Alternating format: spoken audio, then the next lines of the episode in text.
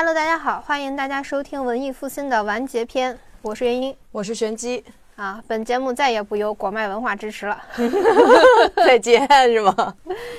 对，因为我从果麦文化离职，所以这档节目以后就不再是由果麦文化出品，而是由我个人出品的。所以啊，以后我的以后节目的言论均与果麦无关。嗯，自己是自己的老板。其实非常意外，这档节目会让我带走，所以呢，呃，接下来的时间我还是会跟果麦友好协作，比方说他们有什么。哎，适合我接下来选题的书，啊，我也会做一做啊，找在里面找一找灵感。那非常遗憾的是，啊，我们要跟玄机告别了。本来是以为要跟元英告别，呃，最后搞了个乌龙，没想到带走节目的是我，不是玄机留在节目里。嗯，我确实没这个必要。那不能这么说，这不是，不是。就让这首歌。这么快就已经，我以为这个环节应该是到最后的。原来不懂的事，没有什么好说，现在先不要说，就让我们沉默。最后的拥抱，爱情的终点。因为我已经开始准备新节目的录制了。那天我打开新的稿件，然后我写稿的时候就自然而然的写的是“我是元英，我是玄机”，然后我当时就觉得很难弄。嗯，但没办法，就我觉得我们能做到现在，每一天都是上天的恩赐。每一天都是果麦的恩赐。对，毕竟就是就对于一个要以就是生产价值为导向、商业价值为导向的，就是我们的存在可能还是很格格不入的。所以就之前我我确实是觉得在果麦每天能做播客，每天能带薪看书，我就觉得很幸福了。但是也不知道这哪一天就是会完结。我之前想是，商业价值这个东西，嗯嗯，播客是一个很很尴尬的东西，就是对于我们个人而言还挺有商业价值的，但是它可能对于一个公司来说性价比没有那么高。嗯，我也问过其他专业做播客的公司，一档节目的成本是三四十万一年，就只是人员成本，嗯。那这个盈利可能对于呃一个并不专业做播客的公司来说，把它商务化是很难的，而且也主要是我们两个人在做嘛，嗯，我觉得也挺，嗯，公司觉得不再做播客，我觉得也还挺合理的，嗯，结束了这个节目，因为现在像我们公司，他要推广书的时候，他还是会考虑从外部去找播客去合作。对，我觉得这也正是他们认可了文艺复兴的商业价值的部分，是因为他们还是希望我能继续做国卖的书，所以其实他们只是单纯觉得我这个人不行，只单纯觉得 养不起。在公司决定不做文艺复兴的时之前，我其实也想过，这种感觉就好像是你嫁给了一个你不爱的老公。然后，但是他也他也挺有钱，但他跟你处的也挺难受。你们两个就等着哪一天谁受不了提离婚的那种感觉。嗯，不过对我来说，嗯，你说你觉得你对这个节目不重要，我觉得有点扎心。其实不是，是我更偏支持型的。如果这个节目它到我手里的话。它或许不会那么的生动。如果我有想过，如果这个，如果你走了，公司让我来做这个节目，我可能会是很流程化的，我就是完成公司的指标，但是中间可能也会有很多我喜欢讲的书。嗯，可是它可能它的生动性、灵魂性会欠缺一点，所以我会觉得这个播客。如果你走了以后，它会失去它很生动的那个部分，就它会有他，就像一个老头一直保持生命力，就是他会每天在运动，但是他已经失去了活力，就是那种感觉。你仿佛在形容一个乌龟。对对对对对，就是我会让他可以一直做下去，并且是很商业化的，可能就那样做下去。但是他没有，就很多人喜欢我们的节目，其实是想听到很个人化的东西。如果他们想听很文化性的，其实大可以去选择别的很一板一眼的讲书的节目，没有必要来选择我们。我觉得我们的书，我们的节目的特点还是有很大一部分程度是因为你而存在的。就我就之前我就举过例子吧，就我们俩很像那个就是双双人滑冰。嗯，对，我是那个托举的，托在上面的人都走了，我在下面拖啥？没啥好拖的，就是那个感觉。嗯，所以如果我真的来承接这个，我可能会不断的邀请很多的作者，嗯，去产生对谈，因为我并不是很喜欢，比如说永远站在最前面，但是我可以做到很好的去凸显别人的这么一个角色。对，所以当时公司说文艺复兴就是他公司收走的时候，我觉得啊也也行啊，我觉得我也想过，如果是你做的话，你会是那样做，我觉得也挺也挺好的。我也会想一下，嗯，我自我自己的兴趣爱好是什么，我都回顾了一下我们之前做的大部分的节目，当然也不能每期都听完。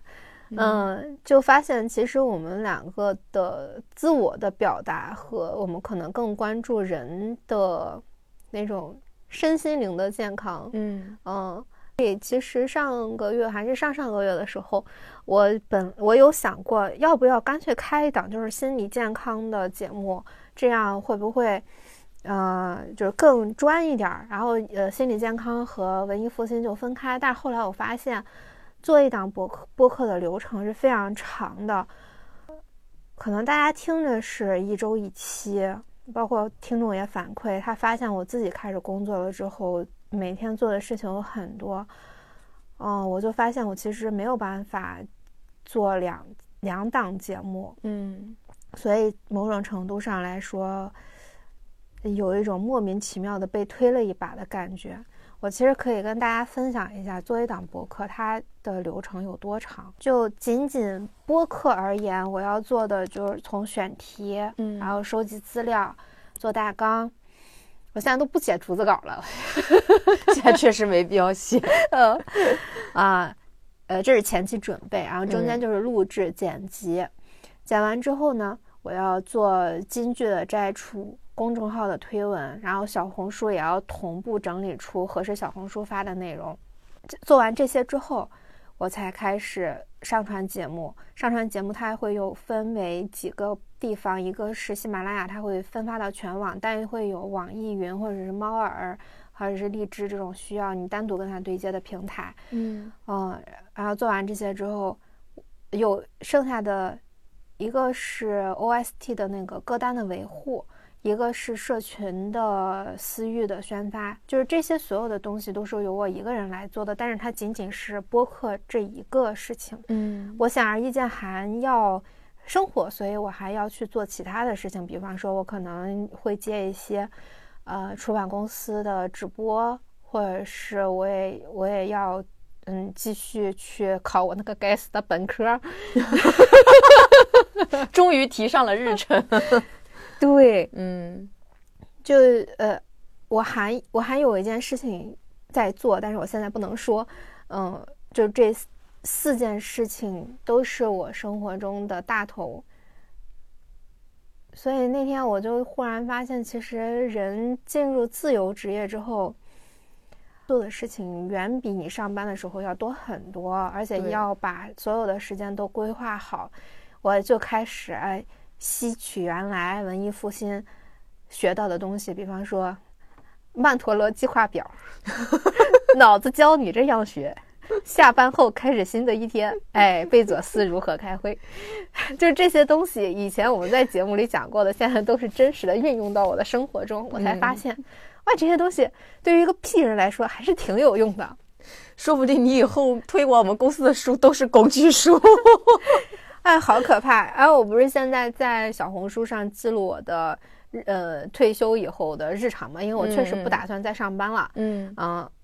那呃，之前还有一个国企找过我，问我愿不愿意去他们公司上班。我当时就在想，国企啊，这只会比果麦更可怕，我觉得，特别搞笑。嗯，我觉得这个东西是真真正正的性格不合了。这个 就是打眼一看，就约会的时候就要把它 pass 掉。对对对，嗯。所以，如果大家对就是我退休之后每天到底怎么安排我的生活，也可以去关注我的小红书，叫“元婴日常”。嗯嗯，对，就为你未来的那个你，你反正内容也要分发到小红书嘛。嗯，对。而且我觉得有一个地方记录一下日常还挺好的。对对对，是这样的。嗯，就感觉现在在一一步一个脚印的在摸索一些东西，这好像跟我以前做自由职业的时候感觉很不一样。我还真是发现这个适应规则，嗯，还是一个很新的体验。我之前的很多东西，我是倾向于我不在乎，或者是我不看，哎，主要是我不看，我不看就没有这事儿就没有。后来在准备新的生活的时候，你不可避免的就是要研究研究社保，研究研究你的生活成本，开始记账，我就发现。交社保这个事情，我以前从来没有在乎过。原来它其实是一个不那么容易的事情，你要研究一下它的各种各样的规则，你能不能灵活就业？能你到底是该继续交社保，还是该领失业金？它背后都意味着什么样的代价？嗯嗯，光那个社保我就研究了半个月，因为我刚开始是真的看不懂，嗯，我不知道它意味着什么。呃，也我也要去看，如果我没有社保的情况下，我如何能办下来签证等等等等等等，就是综合考量了之后，我的选择是领失业金。嗯嗯，我就不交社保了。对，因为如果我在单独交社保，嗯，那我的生活成本是非常高昂的。嗯嗯，我如果能领失业金呢，它反而可以补贴我的房租。那么其实这样的话，我的压力没有那么大，因为就现在而言的。呃，每个月的三千块钱，我十五年之后再去把它领领出来，它可能它给我的那个补贴感远比现在的压力感要低很多的。我觉得，对对对对，主要是你去看中医，我是喜欢去医院，所以我很在乎社保里的医保。啊，对，就是我很喜欢医保。然后我就会很在乎社保，因为我以前自己没有社保的时候去看过病，那个花销确实是很大。嗯呃，一朝被蛇咬，十年 怕井绳。啊，那就这点而言，只能说啊，保持我自己的身体康健吧。对对对对对对对，其实也挺好的。我觉得这个好像也是你的人生，逼着你去。了解一些你曾经可能不想面对、不愿意面对的东西。或许人你没有办法永远逃避你不擅长的一些领域。嗯，那你接下来的工作是做什么？其实已经这个，呃，其实这个时候你已经开始新的工作了。你的新的工作内容是啥？我其实我觉得，嗯，我对工作没有什么太大的追求。嗯，就是。很人生很多阶段，它都是有取舍的嘛。就是对于我之前而言，我就在果麦待着的意义，对我而言就是能带薪看书，嗯，然后能做播客，这个已经是我很喜欢的了。如果领导给我加一些别的业务，我能理解他，然后我把它完成，剩下的事情我还是干我爱爱干的事情就可以了。那现在呢，就是爱干的事情已经被砍掉了。但是我还可以带薪看书，哦，那还不错啊。嗯，就是还可以带薪看书，然后可能就是分到了一个就是做产品、做短视频这种的。我一开始会觉得有点担心，因为它是一个很快时尚、快文化的东西，和我本性是有点相违背的。但我后来想想，其实人生很多时候都是一种学习，我也不见得说我要在这个领域做到天花板，我要靠这个永远吃饭。那它其实就是我人生的一个阶段而已。那去跟一些比较有经验的人学习一下，毕竟我们部门是有百万账号博主的嘛，跟他们学一下怎么去运营，其实对我未来如果要去做别的事情也是有帮助的。就有这个心理以后，我觉得上班对我来说也没有什么压力和情绪，就是该干嘛干嘛。嗯，你这个很像我之前去看心理医生的时候，心理医生跟我说的，嗯，上班也是一种游戏，你要参与一个游戏，你就要了解它的规则，遵守它的规则，所以你要么就不玩，要么就是在它的规则下玩。嗯，那我之前可能，呃，我我就想了一下，哦，我不想玩，但是我想玩的时候呢，我又希望我是制定规则的人，那这个公司又不是我的，那。就是可能他就会有这样的冲突，嗯，对对对对对，就而且嗯也也得考虑每一个职位的人他相应的一些他们的角度嘛。就有一些，比如说像我们之前我们部门哦，我们这个组分到现在这个部门，其实领导也是背负着一定的业绩压力的，他希望我们能做出成绩的，这样才能跟老板去说留住我们。嗯，所以他给我们制定的一些额外的任务，我是还挺能理解的。虽然那个东西我们不擅长，甚至可以说我们很讨厌，对，但是为了让自己能够 带薪看书。主要是可能就是上过的班种类比较多，我综合比较下来，我觉得在现在这个公司其实已经很人性化了。嗯，就是公司有公司的制度，所以只能说一个人他适不适合上班，适合上班的人，那我们公司我觉得他已经很好了。嗯，那不适合上班的人，其实就是任何公司，他到最后他都会压榨你。我去过一些很理想化的公司，最后依然还是一周要你写七篇公众号。我我现在完全理解这种公司，因为我现在就是我自己的资本家。我那我确实一天写一一周会写七篇或者七篇以上的东西。之前有一个听众说，他好像在我在看我小红书的时候，就感到我在尝试一种嗯另外一种活法，让大家觉得哎，其实还有另外一种活下去的办法。我觉得差不多是这样子。对对对。其实就是看自己自己适合什么吧。你上班的这个经历已经很很那个明确的告诉你，确实不适合上班，比较适合做自己喜欢做的事情。而且你做自己喜欢做的事情的时候是非常有能量的，也不会觉得被管束啊，或者是觉得很疲惫啊，就那样的那种，就是被约束的那种疲惫。嗯嗯。还有一个大家所关心的话题，就是我发现跟我不熟的人都会问我的第二个问题。第一个问题肯定是你最近怎么样啊？嗯嗯。第二个问题就是那你的收入怎么办？嗯，我觉得钱这个东西，我以前也是没有看过的。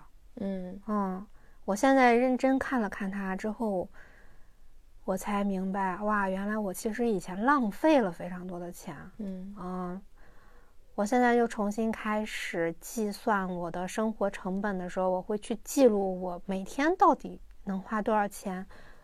我之前看买东西的时候不会看价格，也不太在乎存钱不存钱的。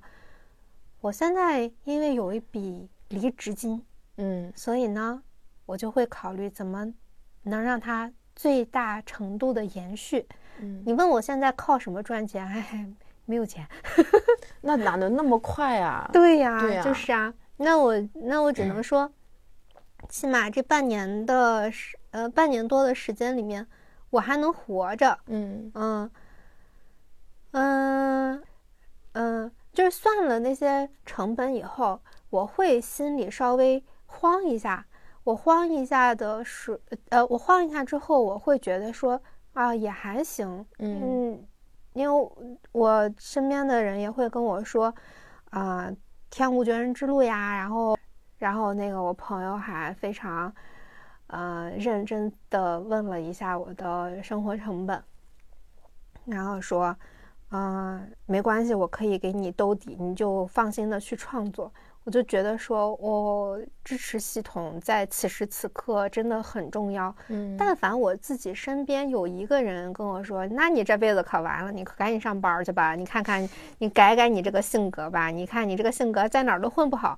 我觉得可能他都会引发一个很强烈的焦虑。嗯，对，而且我怎么我怎么说呢？我觉得大家很多人想从你身上获取能量和正面的一个信息，但是我觉得你不要被这样的一个期待给就是给绑架。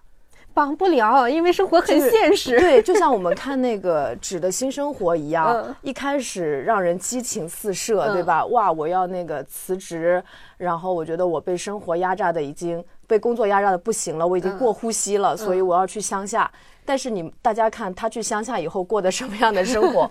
刚开始是很坎坷的，觉得要骑车去海边，然后摔跤，然后找不到路。嗯，对，然后在乡下的时候也一开始过得非常的磕磕绊绊，包括他全程的过探索的过程中，其实是有很多很多的挫折的。对，所以大家就是就比如说我我这个可能是给就对你未来很期待的一些听众，我希望大家不要给原因那么大的压力，就是说。哎，你就是每天都就这个有可能会把你捧杀，你知道就是啊，你现在真好，我也好羡慕你这样的生活。你当你收到他们这样的回馈的时候，你可能慢慢的就不不敢去说我生活中真正的一些或许让大家觉得这样的生活并不美好的东西，而承载了过多的一些期待，希望给他们带来鼓励，带来正面的影响。我也不希望给大家。制造这样的误会，因为生活本身是一件很很辛苦的事情。对，嗯，所以我现在在写一些东西的时候，也会清清楚的去说，我发现什么东西啊，比方说我做一顿饭的成本是七块钱，嗯嗯，这个当然是令人开心的，因为你你可以花这么少的钱吃上饭，但是某种程度上也就意味着你在缩减开支。嗯，可能我的我的特点是。我会把辛苦的东西，我不去想它有多么苦，我会让它，呃，嗯，我会我认了，嗯嗯，我认了，这是我的代价。说实话，我也不觉得会成功，嗯，或者是我会拥有一个好结果。这个东西我根本不知道我的结果是什么。对，这个就很怎么说，很好莱坞电影，就是我呃。哦，原因离职了，他过上了他想要的生活，然后他每天非常的快乐安逸，然后他终于他他也有了他相应的一些成就，这个是可能很多人想要看到的一个结局。但是生活是很复杂的，人生是很无常的，我们在这个过程中，他其实会经历到很多很多意想不到的一些事情。嗯，对，只不过我习惯于往好处看，而且也。对吃苦或者是挫折不太恐惧，嗯。嗯，对对，我只是不希望大家的那个给你一个压力，对，你看就好像以前我们看很多人去什么去当义工。我以前就是被那个鼓励去当，就是被豆瓣的一些帖子去鼓励当义工，结果去当了义工，发现就真的不是那么一回事儿啊！对对对，网上看的那些帖子就完全不一样，每天非常辛苦，根本没时间出去玩儿。关键这个辛苦，人家还觉得你在吃白饭啊！就是对，就就觉得你你吃我的，喝我的，住我的，然后你就干这点活儿，还觉得你干的不够。就是根本没有想象的那种啊！我跟老板关系很好，晚上和还能喝点小酒，弹琴唱歌，就那个是一个过分理想化的一个世界。但真正的世界，它其实也很有意思，只不过跟大家想象的是有出入的。是的，是的，嗯嗯，其实是要面临很多的转型。就是比如说生活日日常的开销、生活的方式，还有那个时间的安排啊，还有内容的产出方向啊什么的。那你之后的那个节目给介绍一下呗。我之后的节目就是跟王璇一起做了一档专门的心理类节目嘛。嗯，我们第一期已经录完了。第一期就是减肥为什么会代表优秀和被爱？它是一个怎样的心理机制？人变胖是怎么回事儿？啊，呃，所谓的减肥，正向的减肥和负向的减肥，它对人的心理的产生不同的东西，就是大概就都会是从这些具体的东西去分析吧。嗯，他从他的专业的角度。我从因为他是心理咨询师嘛，他从他的专业的角度，我就从我自己惯常的普通人的角度去看。嗯，我那天写我们的那个新的那个刊例的时候，我就在发现，哇，他的那个哎 title 非常华丽，对，很长 很长。对，嗯，我的 title 就，哎，我就想不到我有什么标签。嗯，有的时候人就是很难总结的。对，我那天想，哎呀，这个我除我只能说我是播客节目的制作人，哦，我还有什么标签呢？好像就没有了。我反而会觉得，其实是因为太过于复杂而难以总结，并不是没有，就是很多东西，它你你的很多东西，它没有办法用一个词、两个词去去概括。那我们能不能用意识流人类？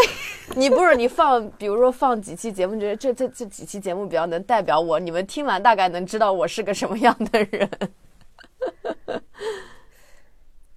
我我有我有时候也挺迷惑的，就是我也不太知道自己是一个啊，我其实也不太好总结我是一个什么样的人，因为我觉得我。的大框架从来没有变过，但是那些细微的东西一直在调整。嗯嗯，就比方说，可能我们在三年前开始合作的时候，和现在的我，包括甚至包括一个月前和现在的我，我的很多的看法都有一点不同。嗯嗯，哎，那你以后还会做博客吗？我倒是有这个想法，我觉得播客还挺好玩的，嗯，对，但依然是就是当你自己想做一个东西，而且这个东西它也不算你的工，就真正的像我本职工作的话，就要把它重新开始做，就会觉得非常的疲惫。你又不能说随便打开，就像没有我们当初的那种初生牛犊不怕虎的那个感觉，说我随便打开，我现在就唠几句。但我其实一直想很想尝试的一种。不不一定是播客的形式，我其实特别喜欢，就是打开原相机的视频，就直接对着视频说话。如果有什么想法，我会觉得那个东西它比较直接简单，想说多久说多久，有什么想法直接就就一说，然后一发就完事儿了。这不是跟播客一样吗？就是，但它它是视频嘛。哦，对对对对，就是视频嘛，就就像面对面跟人唠嗑，突然说自己一个突如其来的一个想法一样。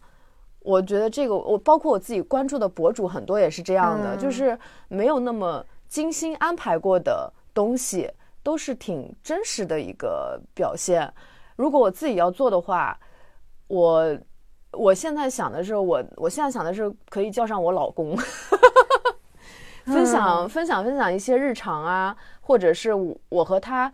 现在还都挺喜欢玄学的，就可能我们要深耕的，就是未来希望能够深耕一下玄学领域，对，或者是我自己还是比较爱看书，可能就是书本和玄学的，但这个东西要做，哎，就是一个头两个大。后来想想，哎，还是先算了。而且我我反正我是觉得，就就我想做的，一方面是。